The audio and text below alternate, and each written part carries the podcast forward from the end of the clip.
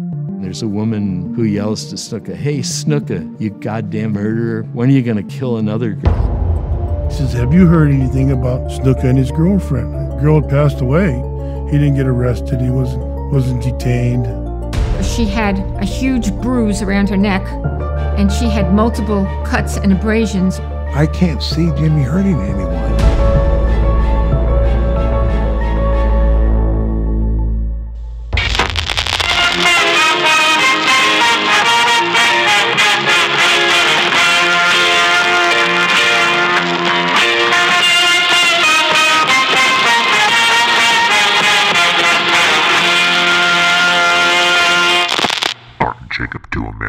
Is presented by the good people at the Podbelly Network. My fellow Americans, we are fortunate to be alive. They needed to protect us from the number one killer in history, protect us from the century university, a study on Hawaii, 209, a study on Hawaii, it's called Democide. Google it, Democide. I'm kind of retarded. The world's coming to an end. Everybody wanted to know all the details about the flying discs that we had in our possession. There's an old saying in Tennessee. I know it's probably Tennessee. This is shame on you. Shame on you. Fool me, we can't get fooled. Fool me, we can't get fooled again. Like we always do about this time. Boom. All right, everybody, welcome to episode 226 of Art and Jacob Do America podcast. I am your host, in the place to be, Mr. Jacob Pete, and sitting right across from me is not the Brown Recluse, Mr. Art Trejo. I am sitting here today with the Gummy Bear, Mr. Jordan Olgin, formerly of the Words Are Hard podcast. Jordan, say hello to the millions. And millions. What up, everybody? I don't know if you can say formally. Oh, you guys are making a comeback? I don't know if we're going to make a comeback, bro, but you know, I can't say formally because like I'm still basically a part of it. I don't know, man. It's been like a year. If it's alive, you know. But, yeah. Okay, Frankenstein. Like, if it's alive, yeah, we might be come back like reincarnated and shit, you know? I guess, but well, we shall see because between the last time you were here and this time you're here. Yeah, we still haven't recorded. Recorded a podcast, so I'm going to say formally until that shit's resurrected like Jesus Christ on the cross. Sounds good to me. Yes, but anyways, before we get into our topic today, guys, let's give a shout out to our sponsors. First and foremost, give a shout out to Caveman Coffee, guys. I need everyone to head on over to cavemancoffeeco.com. Check out all the coffee grounds, coffee beans, the hibiscus tea, as Art would usually say when he was on here, the nitro cold brew. I can attest for that. That's why I'm lit like a candlestick right now. It's because of the nitro cold brew. Put that shit in your cart. But before you hit checkout, guys, I need everyone to enter promo code America, and Caveman Coffee will give you 15% off your entire purchase. Now, give a shout out to our other sponsor, guys. I need everyone to head on over to SuikerApparel.com, where the great and powerful Nicole Smith Bosch has put together an illustrious array of merchandise for your consumption pleasure. So check out her store. All of her designs were designed by her own two hands. So, Jordan, you can attest to it. You basically own half of her merchandise, right? Yeah, no, I actually have a lot of T-shirts from her, and they're good, bro. They fit comfortable. It's a soft material, you know. I like them, you know. They fit well. The sizes are true to size, so you know. Can't beat it, bro. And it came in quick, bro. Like not even like I think like 4 days when I ordered. That's really good, yeah. It came in really good. That's some Amazon Prime activity right there. And it's wild because obviously she's in South Africa, but she has a sweatshop here. That's why we say powerful because here in America. That's why she can get that shit out to you. So yeah, you don't have to sign up to Amazon Prime to get that shit. I'm not saying what race these people are, but they're little white children in North Carolina. Yeah, but no, honestly, like she has really great stuff, man, and like I said, materials awesome. So yeah, I attest. Go ahead and go buy that shit. Yeah. So. And they also make great presents. So I don't know what the next holiday is. Maybe Labor Day, Veterans Day. She might make you a sock. Yeah. I listen to the Patreon to get that joke. But they make great gifts. Birthday, bar mitzvah, whatever. Fill your cart up with stuff that you love, want, and desire. And maybe get something for somebody that you love, want, or desire. Yes, sir. But before you hit checkout, guys, I need everyone to enter promo code Art and Jacob. And Nicole will give you 10% off your entire purchase. 10! Fucking 10! That's what we used to say on my podcast. I was formerly there. Formerly. Your former podcast. You are officially inducted into the friends and family of Art and Jacob Do America. But Jordan, we're not here to talk about socks that live underneath your bed. In the corner. Or your friends and family. Jordan, what are we here to talk about today? We're actually here to talk about Mr. Iconic Man, Jimmy Snuka himself. Yes. You know, everyone knows Jimmy Snuka from, you know, going off the top rope, doing his I love you hand signs and everything. So real famous for that, and that's, you know, that's what people know. That and the coconuts, bro. Oh, there you go. So yeah, man. And he's also known for some other shady shit. Not only was he a very popular wrestler in the early 80s, but he is the prime suspect for the murder of his mistress, Miss Nancy Argentino. Argentino, yeah. And, it, you know, a lot of places thought it was a different last name, and no. It's Nancy Argentino. Hey, we're taking it from the family, from her sisters, you know, from their mouths. You know? You go. So that's what we're rolling with, baby. There you go. But, Jordan, why should we care about Mr. Jimmy Snuka? Well, Jimmy Snuka, man, he was real popular back in the day, obviously. He was granted to be, you know, the next best thing, you know, or the face. You know, everyone knows back in the day, Ric Flair, Hulk Hogan, Macho Man, Ultimate Warrior. Those were your faces, you know, and obviously everyone, few years, you know. Jimmy Snuka was supposed to be that guy, man. He was brought up basically to take over before Hulk Hogan was even around. Correct, you know? Yeah.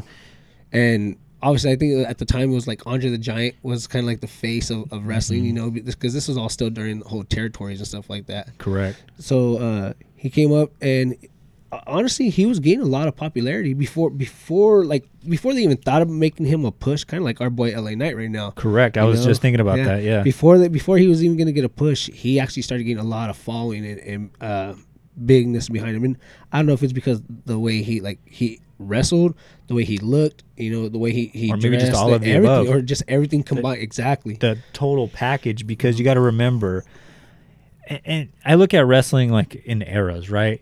Before Jimmy Snuka's era, like wrestlers, like it wasn't uncommon to see somebody like super out of shape, you know, right. And they would all wrestle like in their chonies with like, you know, tighty whities on, basically, or trunks, right? Yeah. And like it's just kind of disgusting seeing like some of these dudes, like how they would come out and present themselves. Bro, you don't need to talk about Pat Patterson like that. No, I don't know why he's the only one that popped in my head. Yeah, but no, that's a great example because it was like always some sloppy looking white dude, and you know they would, you know, wrestle, and you know to me, like I probably wouldn't have been a fan right back in the day, like because it just looked grungy or whatever, right? But then Jimmy Snuka kind of helped usher in like that era of like that bodybuilder era kind of thing, and because he was a legit bodybuilder. Yeah, he was born in Fiji. His name wasn't Jimmy Snuka. No. Hate to break kayfabe on there for you guys. The reality, his name wasn't really Jimmy Snuka.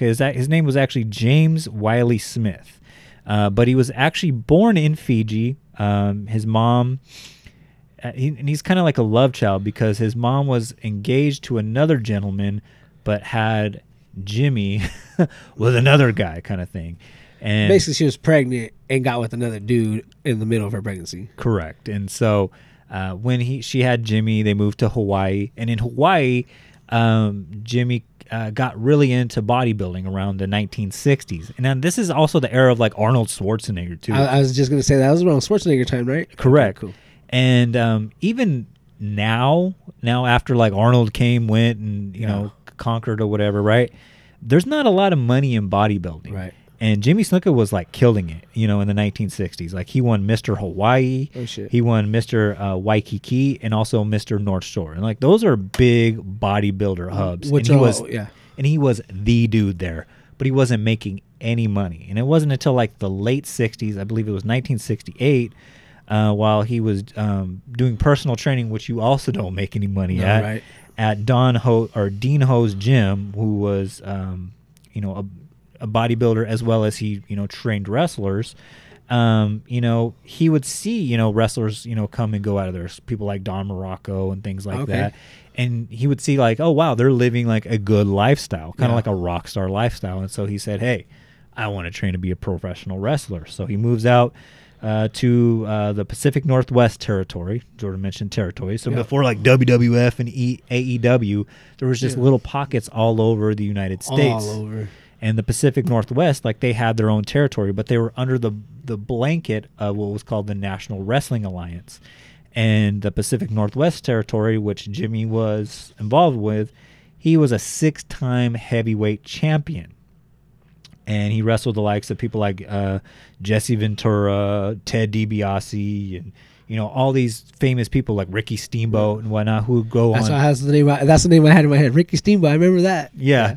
So all these big deals or whatever, as well as Paul Orndorff and whatnot, became NWA Texas heavyweight champion as well as Mid Atlantic Tag Team champion, and in Georgia as well. So he would travel all around the world, but he got his big break in the WWF once Vince McMahon started buying up all these territories and putting it under the label of the WWF. Yeah, that motherfucker ran such a monopoly too, dude. Because I think about how many territories were there. Probably like 15, something and, like that. And I think the last one that budged too was like Memphis territory, and like Texas too. Like, dude, but it's like fucking Vince McMahon. I mean, granted, he kind of did it smart because he brought all the wrestlers all together. Yeah, but it's like, damn, you monopoly the shit out of everything, bro. Like, And now like you have the competition with AEW, so I mean that's pretty cool. He can't buy them. I mean, he can buy them. But. Well, now he can because they're with Endeavor, especially with Endeavor. But back in the day though, it'd be like a bunch of like mom and pop Mexican shops, just all getting gobbled up by Taco Bell, and all the best dishes. Being on the Taco Bell menu now and shit, right? So, and that was Jimmy Snuka, and you got to again, like Jordan said in the beginning, you got to remember. Hulk Hogan was up in, I believe, like in the Minnesota area. Uh-huh. I think it was the AWA. You had other people. You had Jerry Lawler in Memphis. You had Ric Flair. Well, Ric Flair kind of went a little bit everywhere, But no, for sure. Yeah. And they all had their own like low top stars. I mean, just you look now. You say, well, granted it this way, SmackDown and Raw.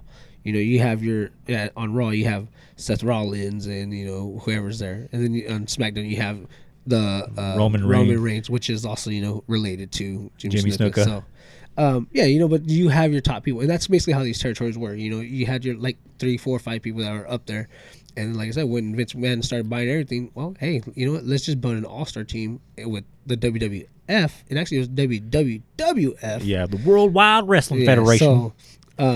So he ended up doing that, and he like I said made the monopoly and brought everyone together, and he started taking it traveling. Because a lot of these places when they did their territories, they were just in that little area in those like 3 to 4 states. Correct, they didn't go nationwide. Yeah, and you would just every Friday night you would just wrestle at the Sportatorium and whatnot. And the bad thing that sucked too is a lot of them weren't televised. Yep. So not until like a little bit later, right? Like like around the time like Vince was buying the territories, that's when a lot of them were starting getting on.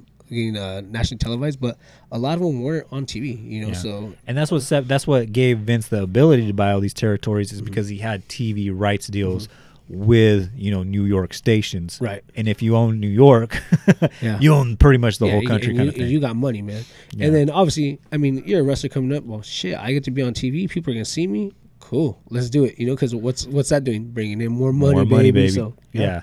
And that was Jimmy Snuka in a nutshell. Like he was the man in the Pacific Northwest territory, and when he got brought into the WWF, they wanted to bring him up in as a heel, and this is back in the day kind of mentality.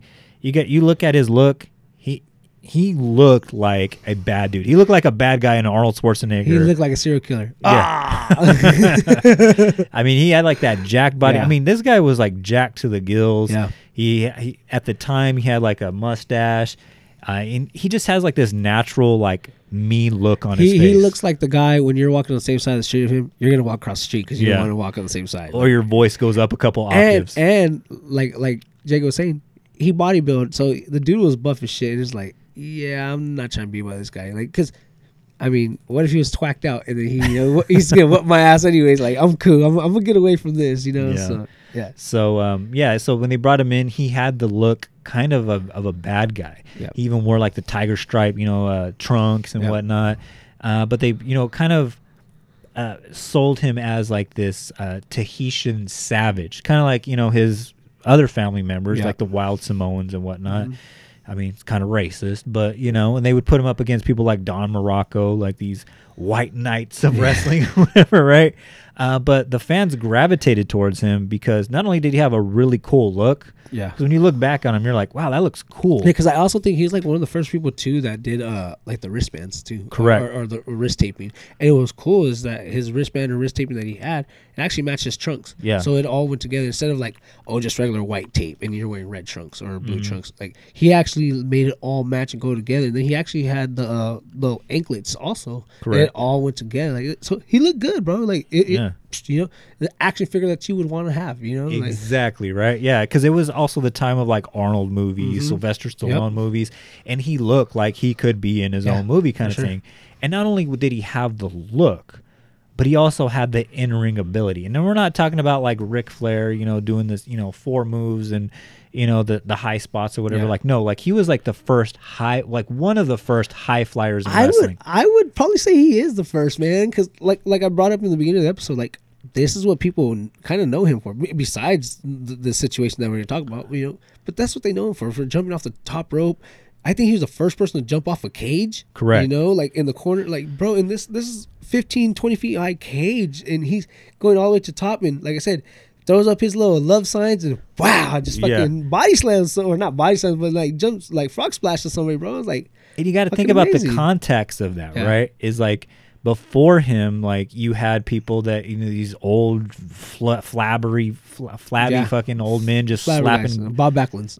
Just slapping each who he wrestled, like slapping each other around and doing like little like shoot wrestling moves or whatever. Like, that gets old after a while. To see like this guy that's like this perfect 10 of a dude, like he literally stepped off like a movie screen and he's like jumping off a 15.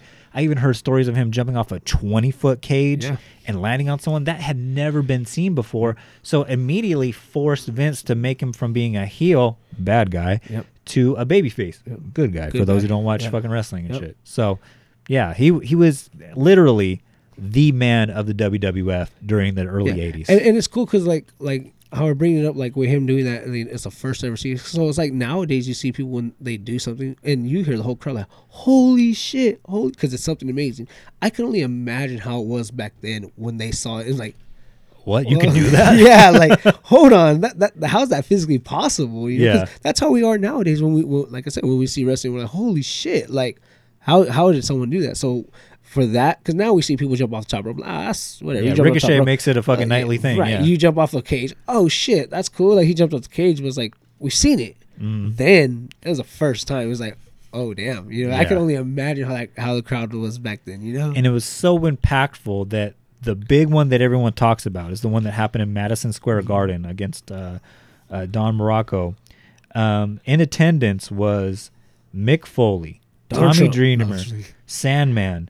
And they all said that they were in the audience when this happened as like kids, right? Oh, that it inspired them to become professional wrestlers themselves. And if you guys know them, you know, basically ECW, Extreme Championship Wrestling, is like, that's what they do. They do all this dangerous stuff and, you know, attack people. Mick Foley wasn't in ECW. He was in WWF. But, dude, look how crazy he was. You guys know him from getting thrown off of a cage by Undertaker. One of his biggest spots of his whole career. Fucking 2 foot straight through his lip. And then, you know what? They carry him off. He's like, nope, I'm going back out there to finish the match. And what happens right after that? Gets chokeslammed through the cage into the ring. Like, what the fuck? Like, bro, like, and then, well, Sandman, bro. Like, come on. Like I said, ECW wrestling, bro. So, it's like, you know, if that inspired them, you know, obviously, because back then, you know, seeing that for the first time, bro, tells you how crazy this man was. Like, that's what I guess you could say. He's the heart of, you know, that ECW genre or that hardcore era type stuff. Correct. You know? And he actually, like, to fast forward his career a few years, he actually becomes the first ECW champion as well. You know, see how that trolled in there? Yeah, there you go. So, I mean, and we say all this to build up the fact that, like, he was a super big deal in the early 80s. He was being positioned, like I said. This was a time period where Hulk Hogan wasn't the Hulk Hogan that you know now. Yeah. He was just another guy on the card, and actually Jimmy Snuka was a bigger deal than Hulk Hogan at this time period. Like, he was supposed to be Hulk Hogan. He was supposed to be Hulk Hogan. He was supposed to be that man, you know? And then, I mean, obviously shit happened, but yeah, for sure. So when you become the man, right, you take on a lot more responsibilities, obviously. Yeah, you take on a lot of more responsibilities. You also, too, start to take on a lot more bad habits. So at this time, the Nature Boy, not Ric Flair, but Buddy Rogers. I was going to bring up like Mason, Biggie said, more money, more problems type of deal. Yeah, it's basically type of same shit, you know. Exactly that, yeah. But the Nature Boy, Buddy Rogers, was his manager at this time. And back in the day, I mean, we have managers in wrestling now, like Paul Heyman and, you know, Zelina Vega, you know, she manages the LWO, quote unquote, or whatever, right? But they're not really managing. Maurice. Yeah, Maurice. No, she's managing those balls in another way. Those tiny balls. Or Maxine Dupree, you know, like. Oh. I know. Trust me. There's plenty of socks in the corner. Due to that woman. But anyways, I digress on that point. But back in the day, when you had a manager, he really was your guy. Yeah. And the Nature Boy, Buddy Rogers, I say the Nature Boy because he was actually the wrestler that inspired the Nature Boy, Ric Flair. That's where Ric Flair gets his name. But basically, Buddy Rogers' job was to kind of coach Jimmy Snuka, show him kind of the ropes of like, hey, this is how you... navigate these waters in professional wrestling. Yeah. And he has to drive him from city to city, make sure that he's making all of his appearances and whatnot. He's basically your understudy that you're responsible for. Yeah, and that's what I was going to bring up too. It's basically he was kind of more like a babysitter if you want to go that route because, you know, like you said, teaching him the ways and everything. But that's why I wanted to bring up about him actually having to drive him from whatever cities that they're going to and stuff like that. He was the one in charge of that. So. Correct, yeah. And it'd be kind of the equivalent of like John Cena, like driving around L.A. Austin Theory. Austin Theory, yeah. Yeah, like some like up and comer right now. And I mean, obviously that wouldn't happen today because John Cena's too busy making Transformers. It'd be more like, I don't know, we'll say like Mark Henry driving around the New Day. Yeah. Something like that. But anyways, Buddy Rogers went to Vince McMahon and said... racist. So is the WWE. We're all right. Yeah. I mean, you're just telling the facts. You know. But anyways, Buddy Rogers goes to Vince McMahon and says, like, hey, I cannot deal with this guy anymore. He's a sweetheart of a man, but when he gets on that junk, I just cannot deal with him anymore. And that's the thing too. Back in the day, a lot of these wrestlers. I mean, if you hear stories from Ric Flair, like how much they used to drink and stuff like that, and all these pills that they used to pop, and you know, taking all these drugs. I don't know if you have the notes or not, but I'm pretty sure he actually got in a car accident. And that's what made him start taking the pills and stuff like that. So that's why he started, you know, after the car accident, he started taking pills and got crazy. I did not know that. No. So yeah, I'm sorry. That's like I said, that was really a really big thing back then. You know, they were all. You know, I mean, every wrestler back in the day, and they talk about it, like how much drugs they used to take. I mean, obviously, and that's more like the industry, like because even like, you know, I think we talked on the last episode how they were taking drugs, or when we talked about the plane ride from hell. Yeah, we talked about plane ride from hell, and that just happened, 10 years ago? 20 years ago, I want to say. 20 years ago, and they were still doing all the drugs crazy then. I mean, they were living like rock stars. They still might now, but back then it was just a whole totally different story. Yeah, like, and honestly, that's what brings it up to me is more like kind of like Jimi Hendrix. Like, correct. That's the type of like drugs that they debauchery, were doing. Like, getting really, really amped up like that on it. Yeah, and Jimmy took it to another level because it wasn't just drinking. Yeah. You know, like you hear stories from like Jerry Lawler where like the boys, which the fellow wrestlers, when you would drive from town to town, they would have the light inside of their car on, so that way you knew it was, you know, another wrestler, and they would buy packs and packs of like alcohol, as well as bottles and bottles of pills. Right. So yeah, Jimmy was doing that as well, but he got strung out on cocaine because you got to remember, at this time cocaine was a rich person's drug. Yeah. And Jimmy went from, you know, doing like little bingo halls and stuff to being like the guy. Yeah. And when you're the guy, when you're the head of the table, when you're the tribal chief. And starting to do convention centers. Yeah. The Bakersfield Convention Center, you get a bigger payday. And a bigger payday means better drugs, which was cocaine, which he got super addicted to. And like I said, more money, more problems. So if you didn't get in that bullshit, you know, that's what's going to happen. mean, granted, like, for us, like, that shit sucks, but it's like, you know, I guess it's tight because we got to see all the bullshit that him and, like, all the other wrestlers did, but it's like, damn, that fucking sucks. Like, you like, because it wasn't just him. Like I said, all of them got into the bullshit, dude. So. That's why there's a whole fucking 4-season documentary series called Dark Side of the Ring, because these drugs, these alcohol, these problems, these more money, more problems, like you're saying, come and make these tragic stories and whatnot, right? Yeah. So, put a pin, I guess, like in Jimmy's story for now. Yep. So Buddy Rogers leaves Jimmy Snuka, and he's without a manager, without someone to drive him around. Yep. Mind you, Jimmy, he can speak and talk English or whatever, but he was born in Fiji. It's a little jagged, you know how it is. Like when people come over from a different country, like they can speak our language here, and it's like, yeah, but you know they have that accent to them and stuff like that. So, correct. And it, like real choppy and stuff. It's like I would say batter English now, but we're not batter English, but people. I was trying to think of the way that people say it, like the saying for it, but you know, broken English. Broken English, yeah. He has that going on. He can't read. He can't write, so he needs a handler. Yeah. So we're at this point with Jimmy's story. Put in pin in that. Let's talk about Nancy Argentino. Yep. Who is Nancy Argentino, Jordan? Well, Nancy Argentino, I believe, ended up becoming his manager, his new manager, but also became his mistress because Jimmy, James, whatever you want to call him, was actually married. Correct. And with 4 children in North Carolina. Yeah. Oh man. Yeah, and so she basically kind of like the story like we were talking about with Macho Man and Miss Elizabeth, you know, ended up becoming a little side chick and then, you know, becoming his main chick. Mm-hmm. And and basically she kind of took on the role of like Buddy Rogers having to take him everywhere and being his chaperone and stuff like that. And well, you know, if a guy and a girl, they're together for so long, they end up hooking up, and that, like I said, they end up being his mistress out on the road and stuff like that. And the way she became that is she's actually from Brooklyn, New York, and her and one of her friends, they would take trips to see the wrestling matches that they called back in the day at Madison Square Garden. Again, we're talking about the territory era where like every Friday night at the Sportatorium here in Bakersfield, it was the Dome. The Dome. That was the Chief Jake Strongbone, you know, created that. But every Friday night you would go to wherever, you know, they were showing, you know, the wrestling at, and her and her friend would go to the matches at Madison Square Garden. Madison Square Garden at that time was Vince McMahon Sr.'s hub, where you saw like Bruno Sammartino and all of the New York territory guys. And so I guess her friend at the time was dating, you know, one of the wrestlers.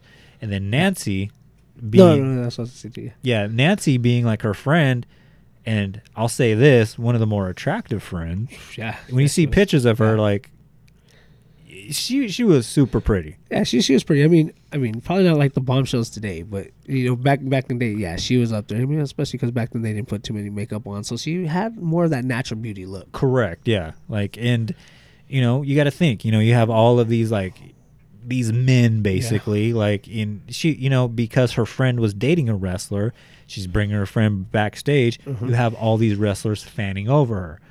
I didn't know this until this morning. I was listening to a podcast, but Nancy actually dated briefly Hulk Hogan. Right. And after a while, you know, it didn't work out with Hulk. You know, he went on his other way or whatever.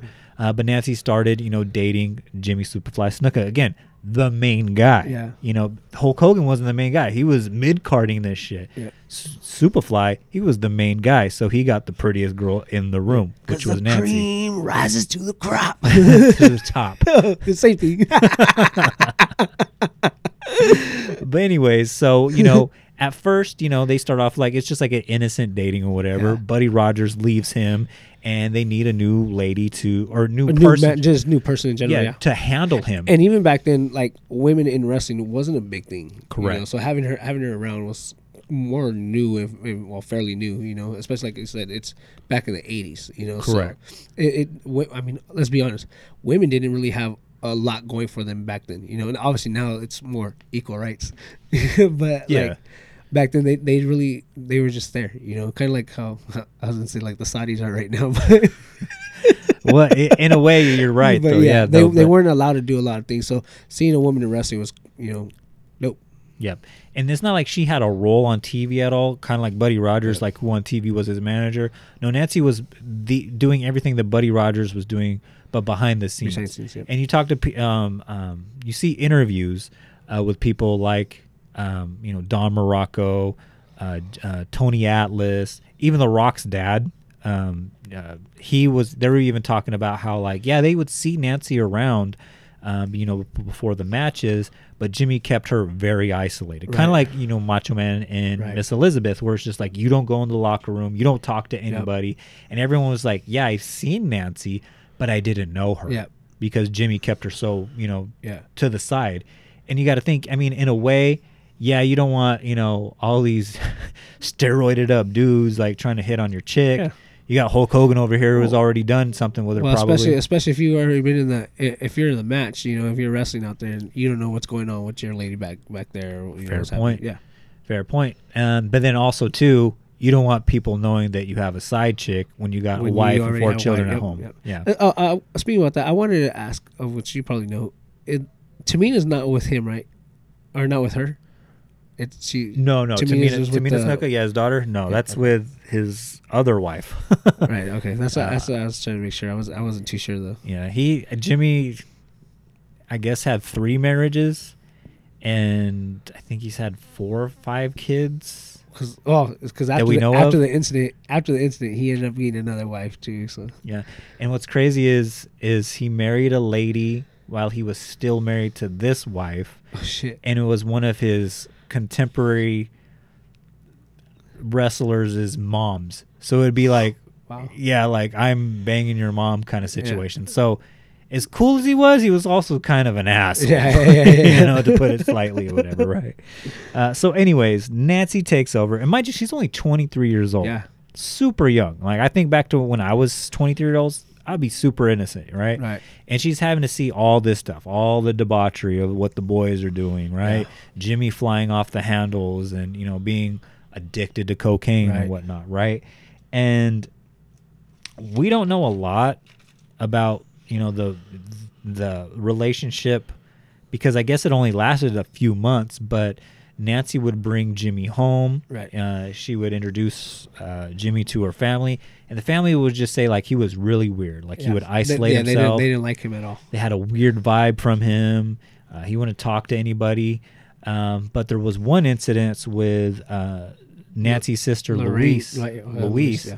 Where Louise said, you know, like, I'm from New York. I'm a live wire. And I was talking about, you know, some stuff with Nancy and whatnot, right? And he was sitting at the table not talking like he normally did. You sound like the girl off of fucking Ted. But that's the way she sounds, right? Yeah. They're from Brooklyn, right? Yeah. And she goes, I guess I said something that he didn't like. So he reaches across the table and goes to choke me and, like, has, like, the look of Satan in his face and whatnot.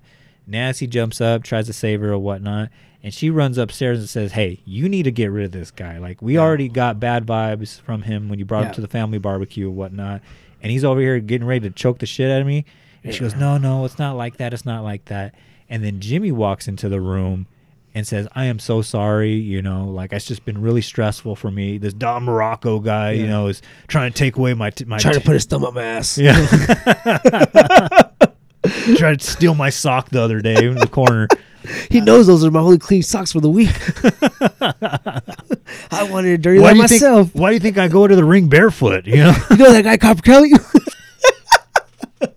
Again, listen to the Patreon to get that joke. But he goes, you know what? I feel so bad.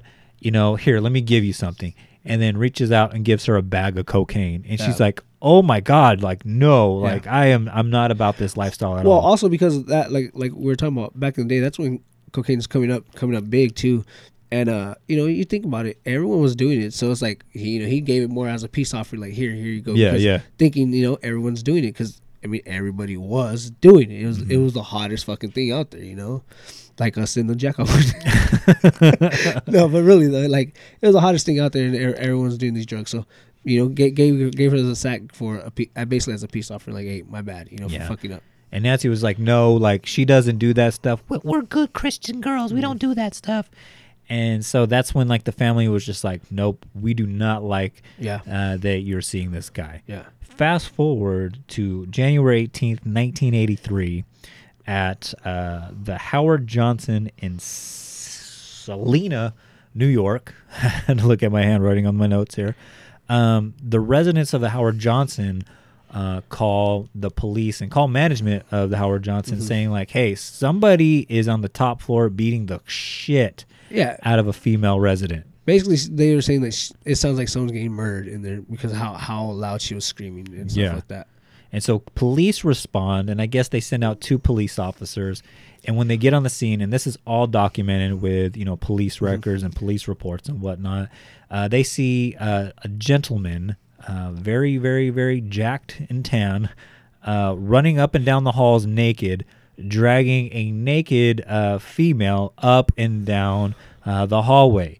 When they present themselves as the police, he throws her into the room, shuts the door, and the police are banging on the door saying, hey, open up. We're getting complaints that, you know, of a domestic dispute. He tells basically in so many words, you know, to fuck off. Like, this has nothing to do with you kind of thing.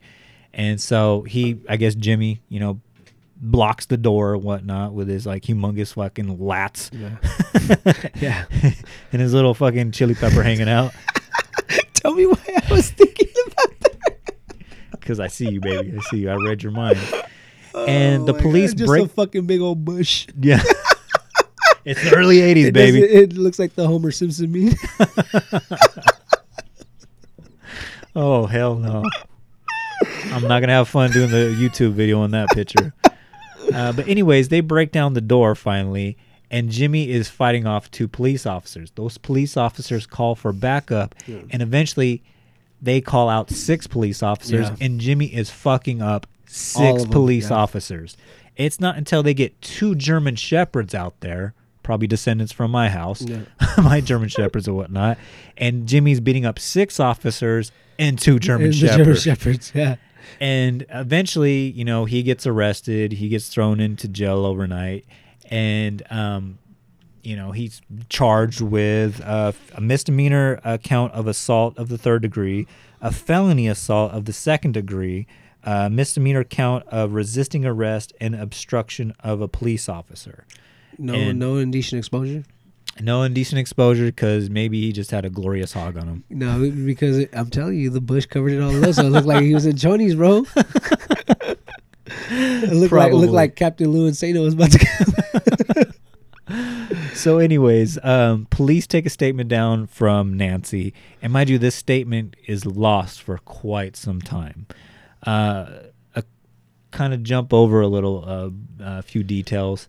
Vince McMahon gets wind that this happens and whatnot, and he actually calls Nancy and in so many words convinces her not to press charges on Jimmy Snuka. And like we said, it's because also he is his biggest star. Yeah. So bad publicity, all publicity is not good publicity. Correct. You know? So him having that bad publicity of his top star doing this, it's going to make him look, and the company look bad, especially in what he's trying to do, because he was still barely buying the territories at this time. It wasn't, like we said, it wasn't fully as WWF. You know, it was he was still just had his territory. So what he's doing, it's going to mess everything up. And like we talked about, he has a television deal. It's going to screw up with the television deal. So that's why he doesn't need any of this on him. Bad publicity. And we're living like in a very conservative time, you know, and, you know, this would look horrible for his company, right? So he's doing everything that he can to, you know, protect the business, as in so many words. Right. So he convinces her to basically write an affidavit saying that Jimmy's never hit her. It's a big misunderstanding. They were having an argument and whatnot, but this totally clashes with what, you know, she tells police initially. I guess she tells police that he beats her all the time. Yeah, and that as well as he was talking about the truth of God and got furious when she looked to be not paying attention to what he was saying. Yeah. It started to beat the shit out of him. Again, somehow, some way. We're thinking, you know, money involved and or whatever. We know Vince pays people off. I mean, look at his allegations lately. Yeah, correct. So we know all this dude does is pay people off. I mean, the guy's a fucking billionaire, bro. Like, correct. You know. So somehow, some way, that statement goes missing for a few decades, and it comes out that, you know, this is all big misunderstanding and whatnot.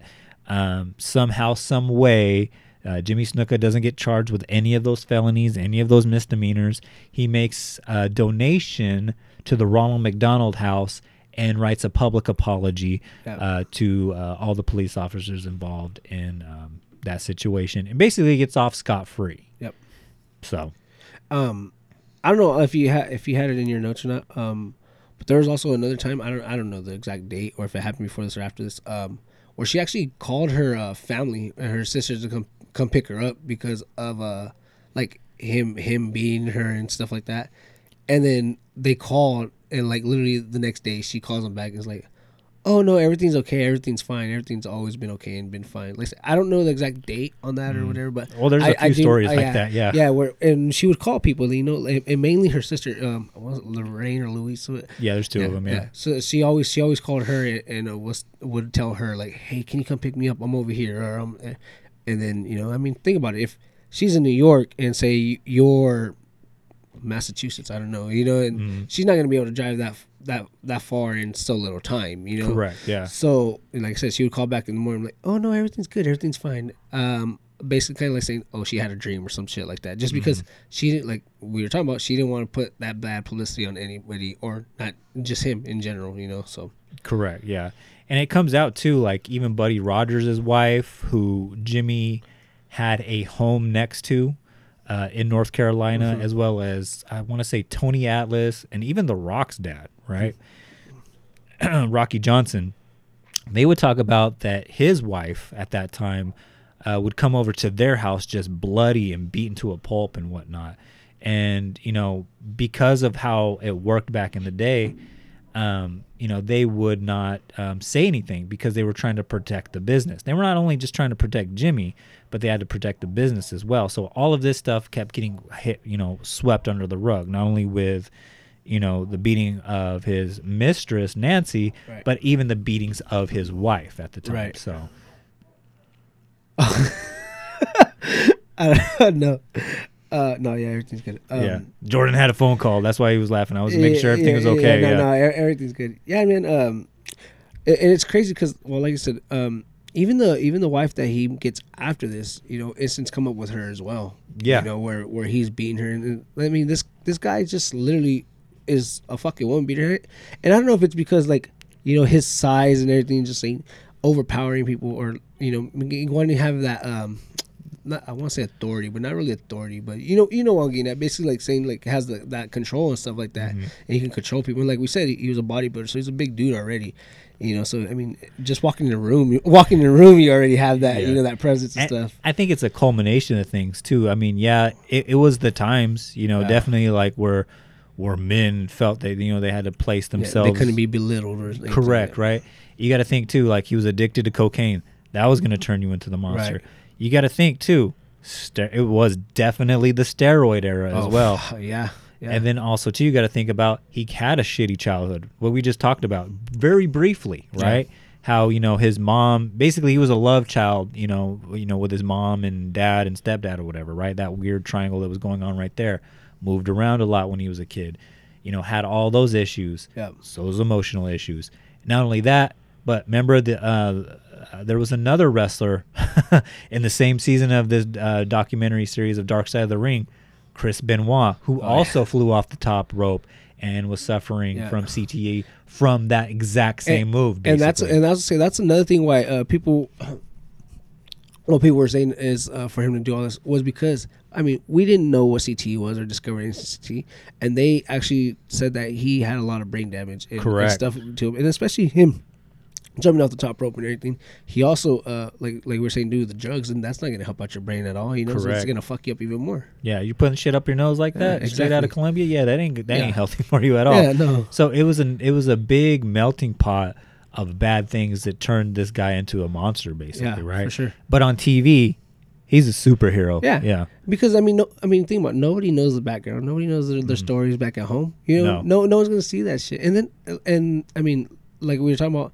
They didn't have TMZ, you know. We got TMZ, so we get to see shit now that people are doing. You know, they didn't have a TMZ back then, so nobody knows this about him. You know, who's going to speak up about it?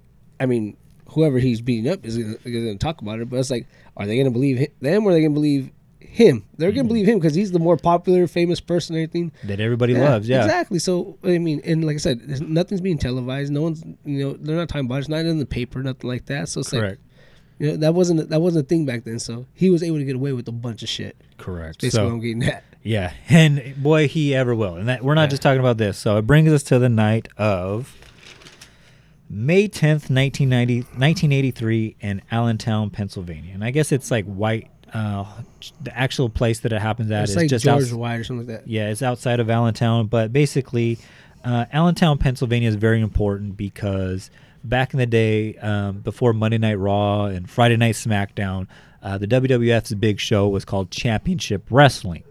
And the way they used to film that, it wasn't live from Albuquerque, New Mexico, and then it's going to be in, Las Vegas, Nevada or whatever, right? Like, it wasn't a touring thing that it is now. They would park in one place, film a month's worth of TV, and then, go from there kind of thing. Yep. And Allentown was very important because they provided them with pretty much a free place to film. And then WWF at the time provided Allentown an economic boost.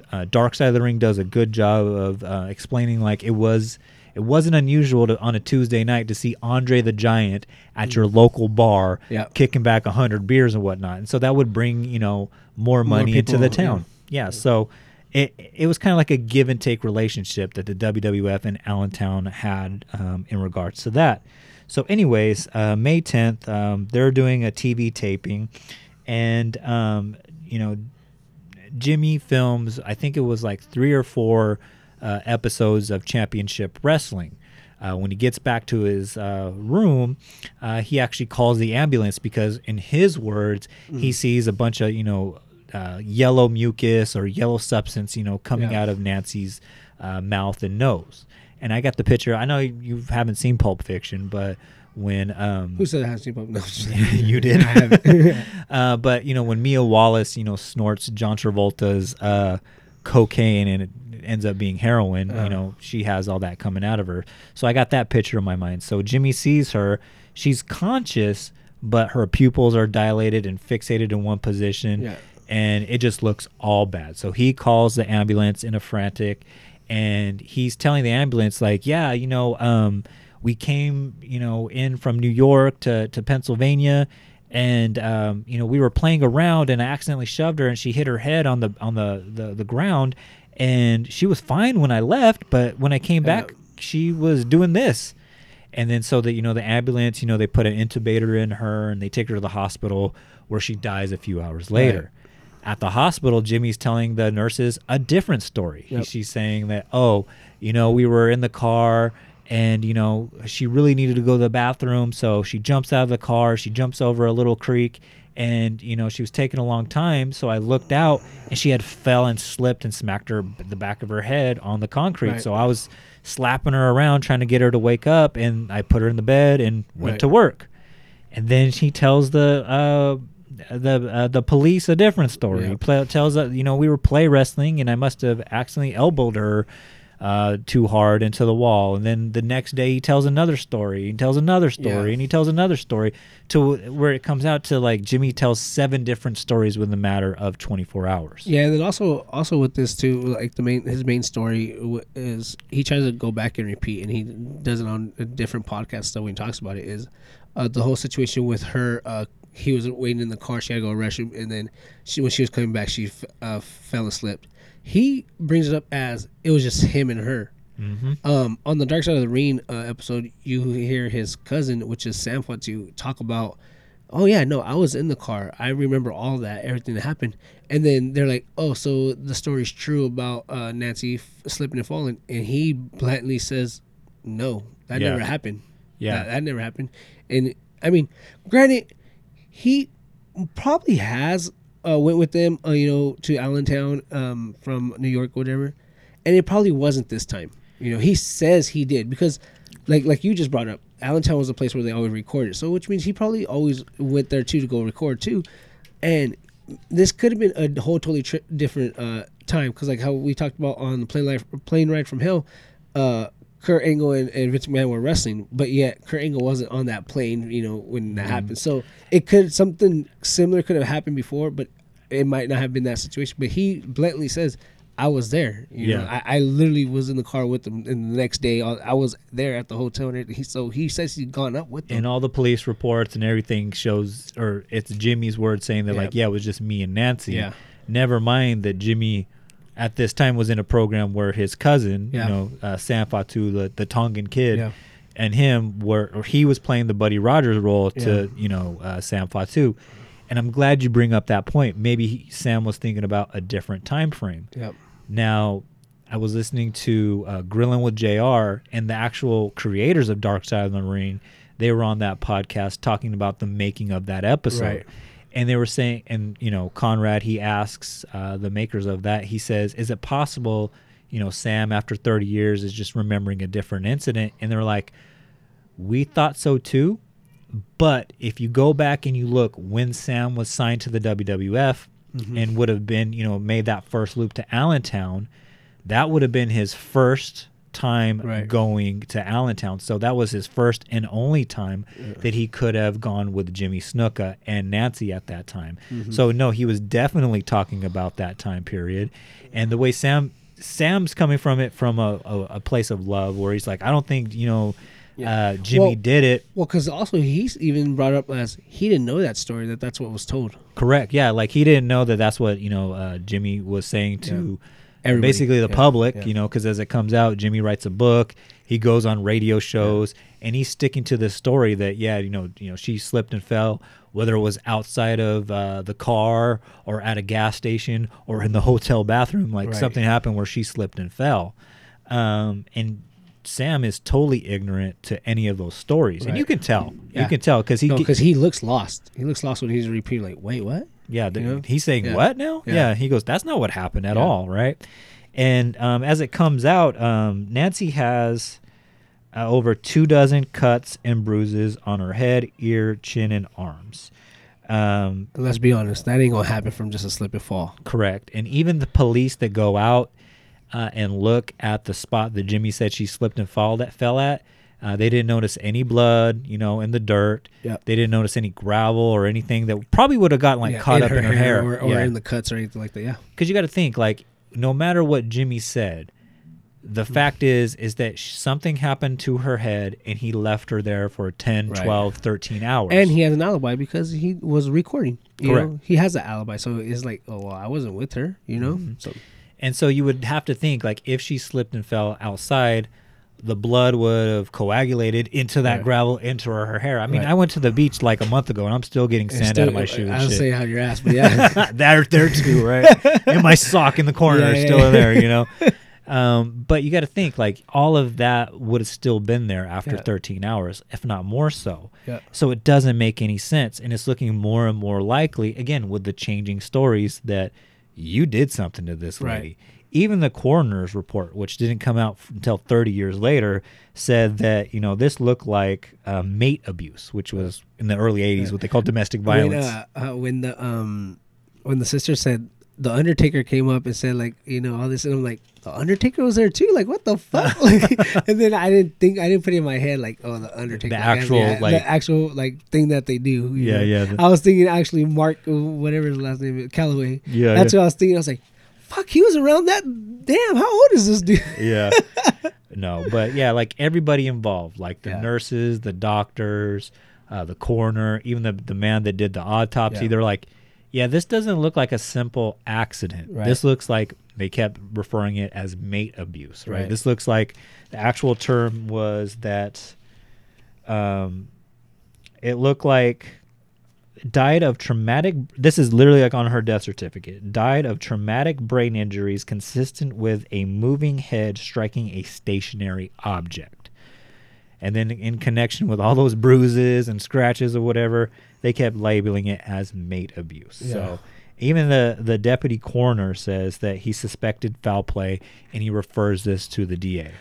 Okay, so maybe we should get into it a little bit later towards the end. But I would say, how do you think it happened? I mean, we'll get into it. I guess. So you would think, like, if this was you, if this was me, you know, anybody else, right?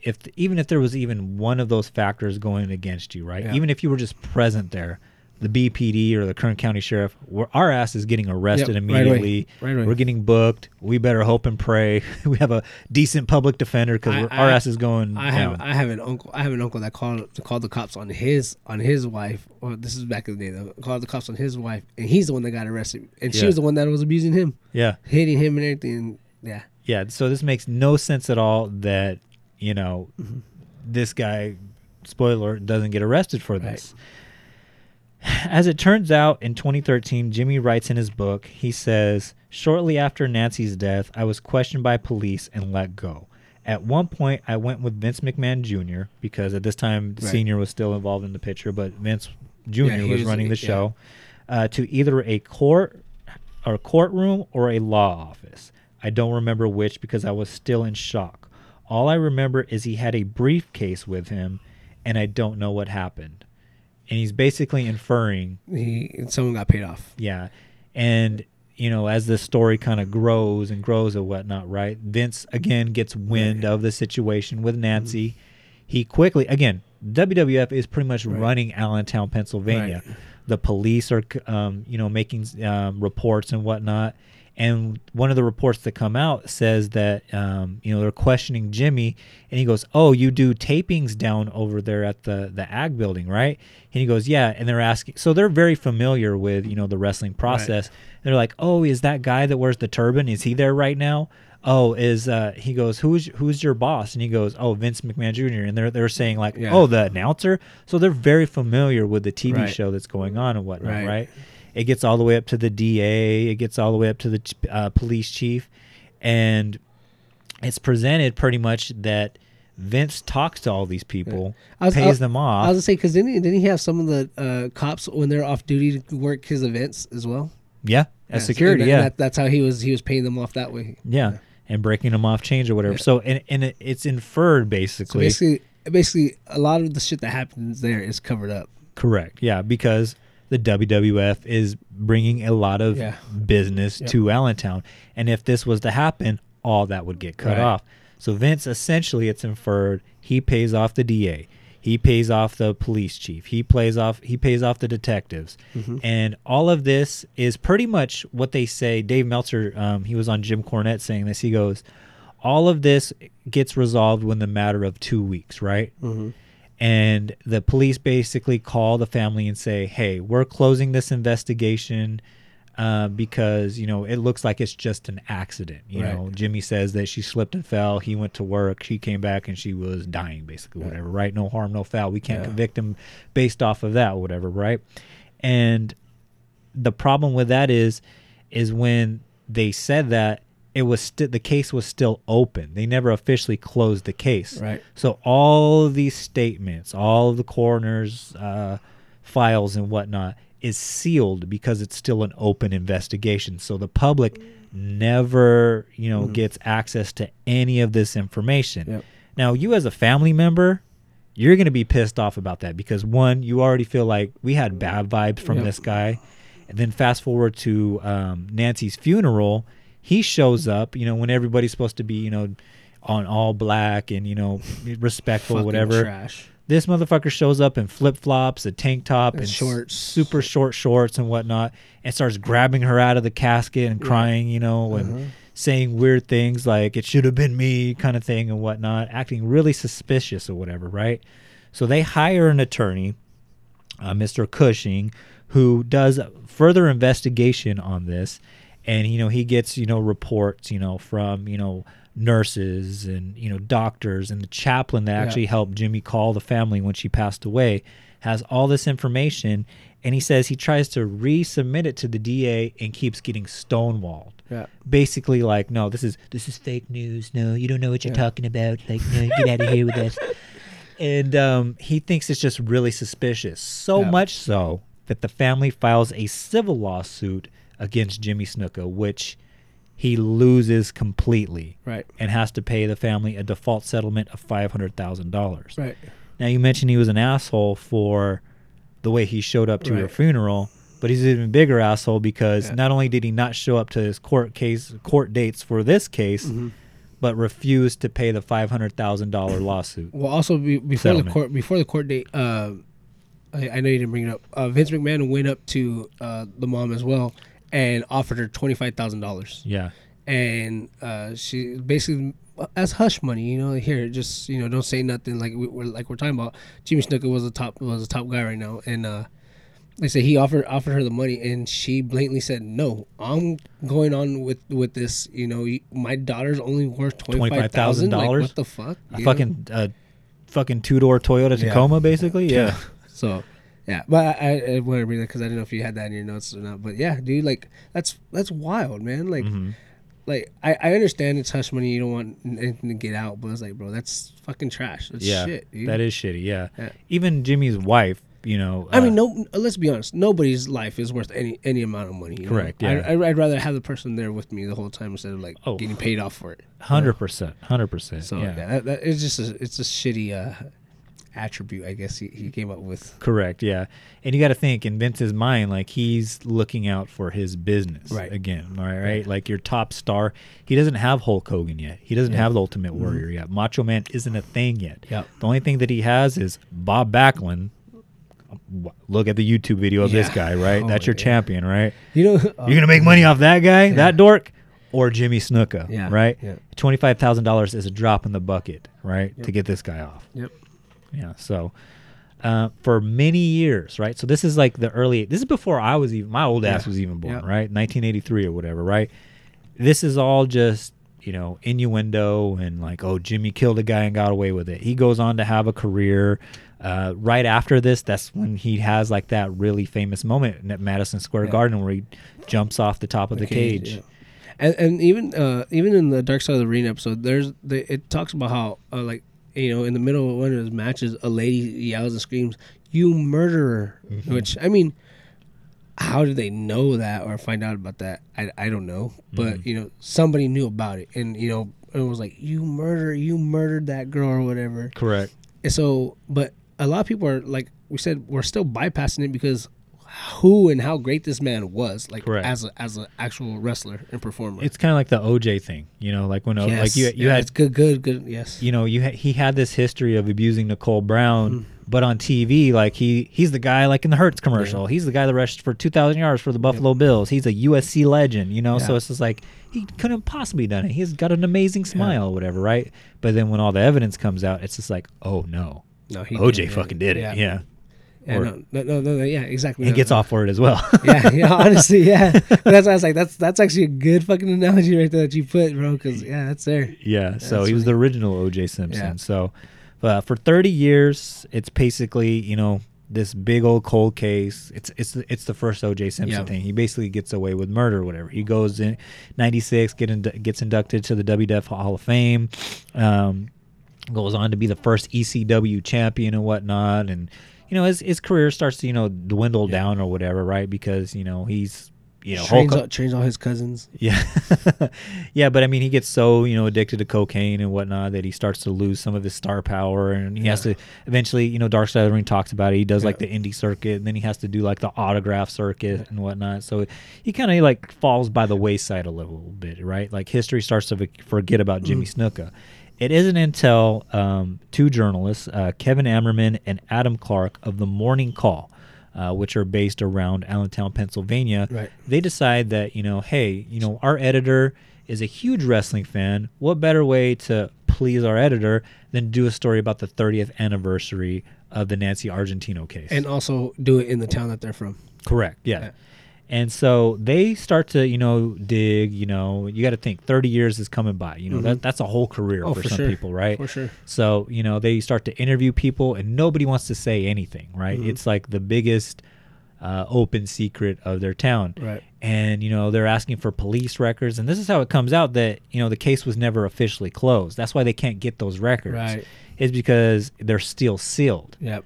But what they do happen upon is the civil case where all of those documents, they might be sealed over here. But they're not sealed here. Yep. But they're not sealed in the civil case. Yep. So they get the coroner's report. That's where you get like all of the information about, her body, how badly beaten it was, about how he recommended that this be looked at, as foul play.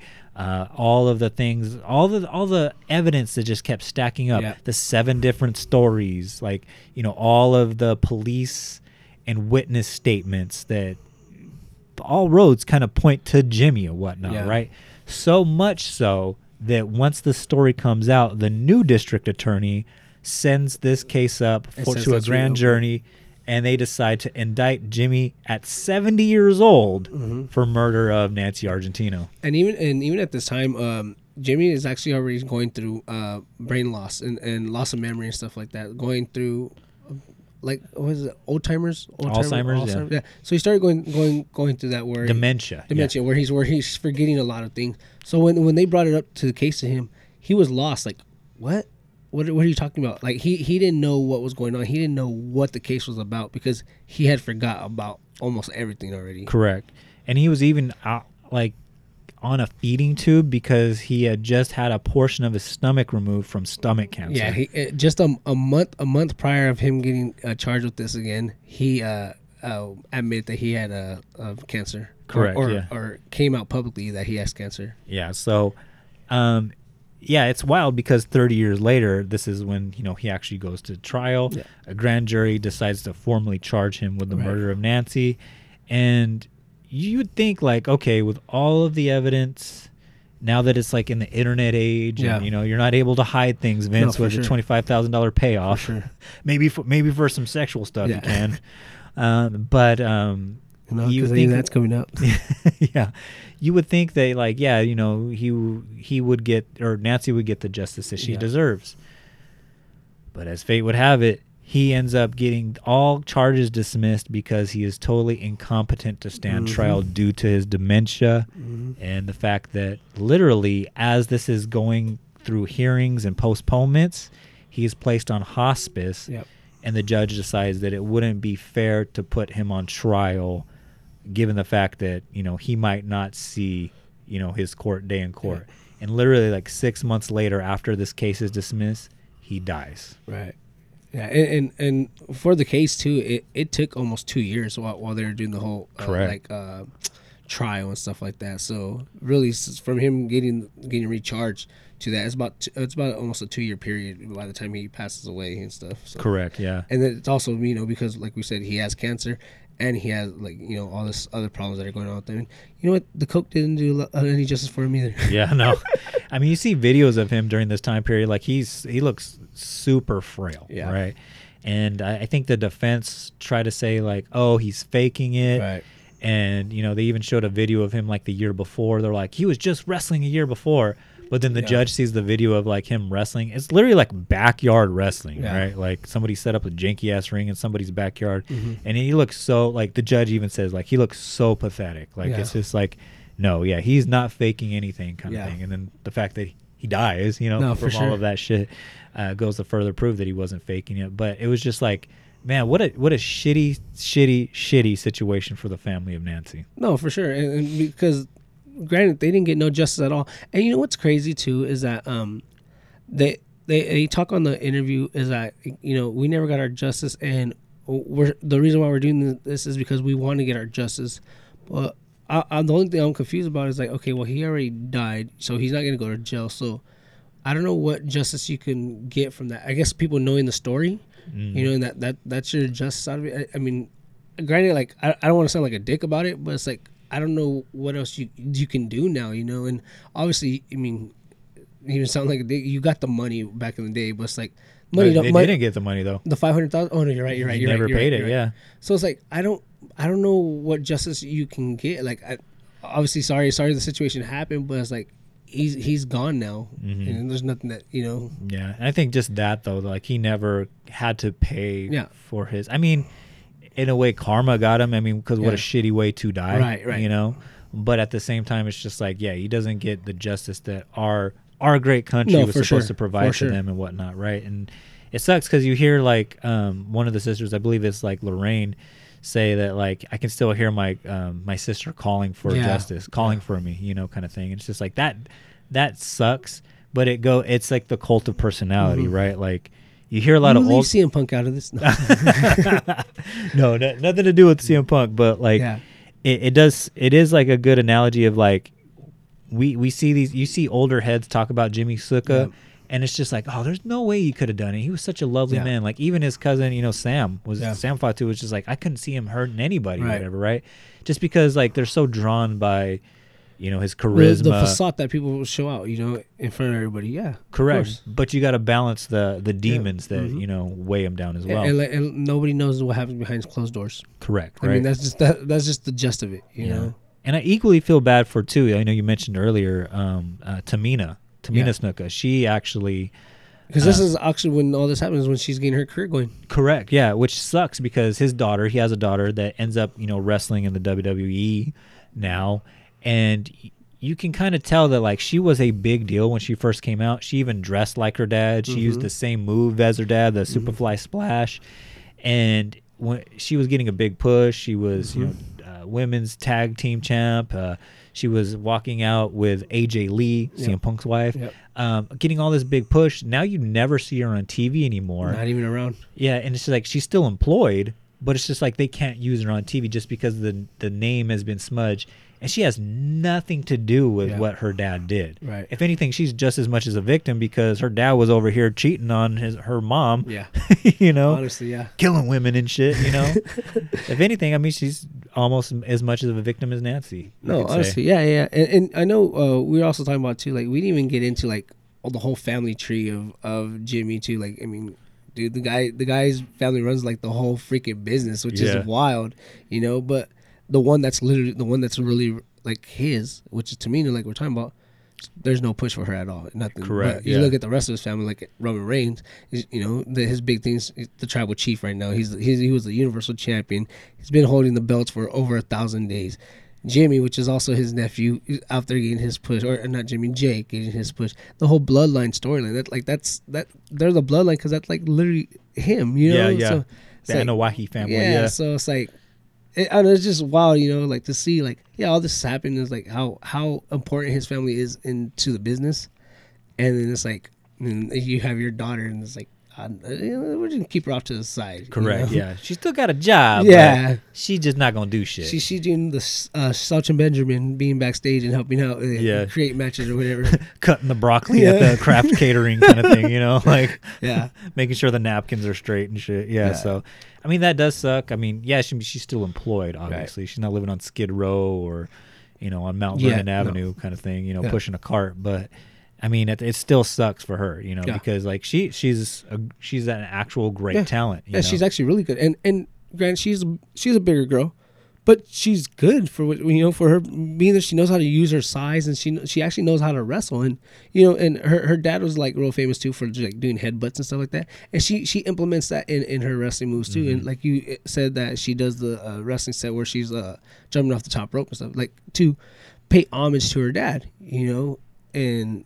She can't do it no more. She can't. It sucks, dude. Yeah. And they'll bring her back like every once in a while, you know, and do like 2 weeks on TV or whatever, and then she's gone again. It's like, well, that's weird. But in reality, she should be a bigger thing than she actually is. She really should be. Yeah. So I mean, Jimmy's legacy is the gift that keeps on not giving. Yeah. But yeah, I thought it was a super interesting story. I'm glad we got to talk about it because. Sure. You know, it sucks Art couldn't be here, but you know, well, we have already another topic too for a wrestling topic, like if it ever happens again that we brought up before. So yeah, it'd be cool, man. Like I love coming here. I love doing another show with you. So it's dope. And then obviously I love Patreon girl because we can bullshit all fucking day. Yeah, talk about socks in the corner. Yeah. Hey, you guys need to go subscribe to that shit for real. Yeah. So. Art. Shit, damn, Art gained some weight, bro. Going to Disneyland, getting too many churros, baby. Oh, no, man. So, Jordan, do you got anything else you want to add to this story? No, man. Like you said, it was really interesting. Good topic to discuss. And it's like, you know, we didn't have a lot of time. You know, you brought this up to me about 3-4 days ago. So it's like, you know, let's do something that we know that we're more familiar with. Hey, our realm, you know, we love wrestling. Let's get into it. You know, you don't have a lot of wrestling podcasts. Fuck it, let's get into it. Let's do something a little different for everybody. You know, everyone has their own niche and stuff like that. So I'm glad we did it, bro. Yeah, it incorporates a lot of cool shit. The wrestling that we like and true murder. Crime that who doesn't like murder? Yeah, true crime. It's still a true crime topic, guys. Yeah. So anyways, guys, if you have anything else that you want to add to this topic, because Lord knows, even the creators of Dark Side of the Ring, when they were on Grilling with JR, they were talking about like, dude, this could have been a 7-part series. Yeah. Like, there's so much information that I even left out that, you know, I was listening to literally like there is like 10-part series to this topic. A lot of information that I kind of glossed over or whatnot, right? But anyways, if you want to talk about this case or if you have any other information or if you know the real killer, Nancy Argentino, guys. Oh, we didn't even talk about that. How we thought she died. Oh, yeah. How do you think she died? I think that he grabbed her head and smashed it against the wall, and then he hit her on the counter where like the sink and stuff's at. Yeah, I think what happened too, I think it was something similar to that. Like he got pissed off at her again about something. Yeah, because she wasn't paying attention to when he was saying his holy grails. Yeah. So, I mean, I think he was coked up out of his mind. Yeah. He fucking got pissed off at her, slapped her around a little bit. Like every, you know, when you have an argument with your significant other, you storm out or whatever, right? Meanwhile, she's dying on the bed or whatever. You go off for 13 hours and, you know, film championship wrestling, and you come back and realize, oh, shit. You know, once the cocaine has worked its way out of your body, I fucked this girl up. The only thing I wanted to, like, know is, like, where was the blood investigation there in the hotel? We're talking about the early 80s, bro. That forensic wasn't a thing. But I was saying, like, was there even blood in the room? You know, like, I never heard nothing about, like, anyone talk about that. Any podcast or on Dark Side of the Ring, like, where a scene could possibly be. In the car? Did it happen in the car? Like, we don't know. Yeah, from what I was hearing, it got explained away that it was the early 80s and that wasn't a thing yet, especially in a small town. Like, try that in a small town. Yeah. It's just not, bring your chair, you'll be all right. Yeah, they don't have they didn't have basic like CSI type technology back then, as well as like in a small city like that. So they were stuck like in 1930s times, if you will. So it wasn't a thing. It was pretty much just like, well, let's go out there and look in the gravel kind of thing, and they didn't see much. And also too, Vince McMahon's there to pay you off. So for sure. Yeah, so you're not going to look for blood if you got $25,000 in your back pocket. Exactly. Kind of thing. But anyways, if you have any information or if you have $25,000 that you want to pay us off with, that'd guys. That'd be awesome. That'd be fucking awesome. Anyone do that shit. No. Yeah. I need $230,000, but that's another topic for another time. Hit us up on all the social medias at Art and Jacob Do America, except for Twitter. We are at Art and Jacob Do A1 because goddamn, Jordan, sometimes, baby. That's just how steak is done. I know you know how to cook steak, bro. I know how to cook steak, but sometimes you just need to dip it in that little sauce. And eat it like a pro, baby. But anyways, guys, if you want to help support this podcast, Vince McMahon, I'm looking at you, or Endeavor, I should say. Yeah, Endeavor. Hit us up at patreon.com/ArtandJacobDoAmerica, where every single week we put together a bonus episode for your listening pleasure. So 9 times out of 10, those actual episodes that you're hearing on the Patreon are better than the actual episode that you're hearing for free. So if you like us here, you'll love us over there. And this week is no exception. We talk about a variety of different things, including socks that gentlemen use frequently for their extracurricular activities when we're looking at online videos of Valerica Steele and Joanna Angel. That's a good one. And hide them conveniently in the corner. So if you want to partake in that discussion or listen to that, guys, hit us up on Patreon. Donate $1, $2, $5, or be like our homeboy Jesus Gutierrez, who hooks up with like $15 or $20 a month. Even Alejandra, she buys toys for my kids. And God dang, awesome. And She is the MVP, so go there. You'll love what you hear. If you want to support us in any other way, guys, I highly recommend hitting us up on the official website, ArtandJacobDoAmerica.com. Follow the merch links, where we currently have 4 designs up. So if you're at the matches, if you go to SmackDown or Raw NXT. Or NXT, that's which is coming to Bakersfield soon, or you're at the AEW show, or you're going to an Impact show, or a PCW show, or midget wrestling, or midget wrestling with Jesus Fuentes, and whatnot, right? Trying to pick up ladies in the ring. Wear an Art and Jacob Do America t-shirt. They'll hear this episode. They'll hear our Plane Ride from Hell episode, our Chris Benoit episode, our Montreal Screwjob episode. They'll become fams. They'll become Patreons. It'll help us tremendously because you will be a walking billboard, if you will. Touche. There you go. So if you want to hear other great podcasts, guys, I highly recommend hanging on over to podbelly.com, where we are official members of the Podbelly Network. So check out other great podcasts, such as the world-famous Sofa King podcast, as well as Hillbilly Horror Stories and Robots for Eyes. But with that said, guys, my voice is officially starting to give out. So you got anything else, Jordan? No, good, brother. Like I said, appreciate the whole vibe. You know, whenever you need that, that call, lay out the bat symbol and have the chair in the middle of it. We'll be all right. There you go, guys. Way. I'll be like Jordan, bring the tables. So with that said, guys, goodbye and good night.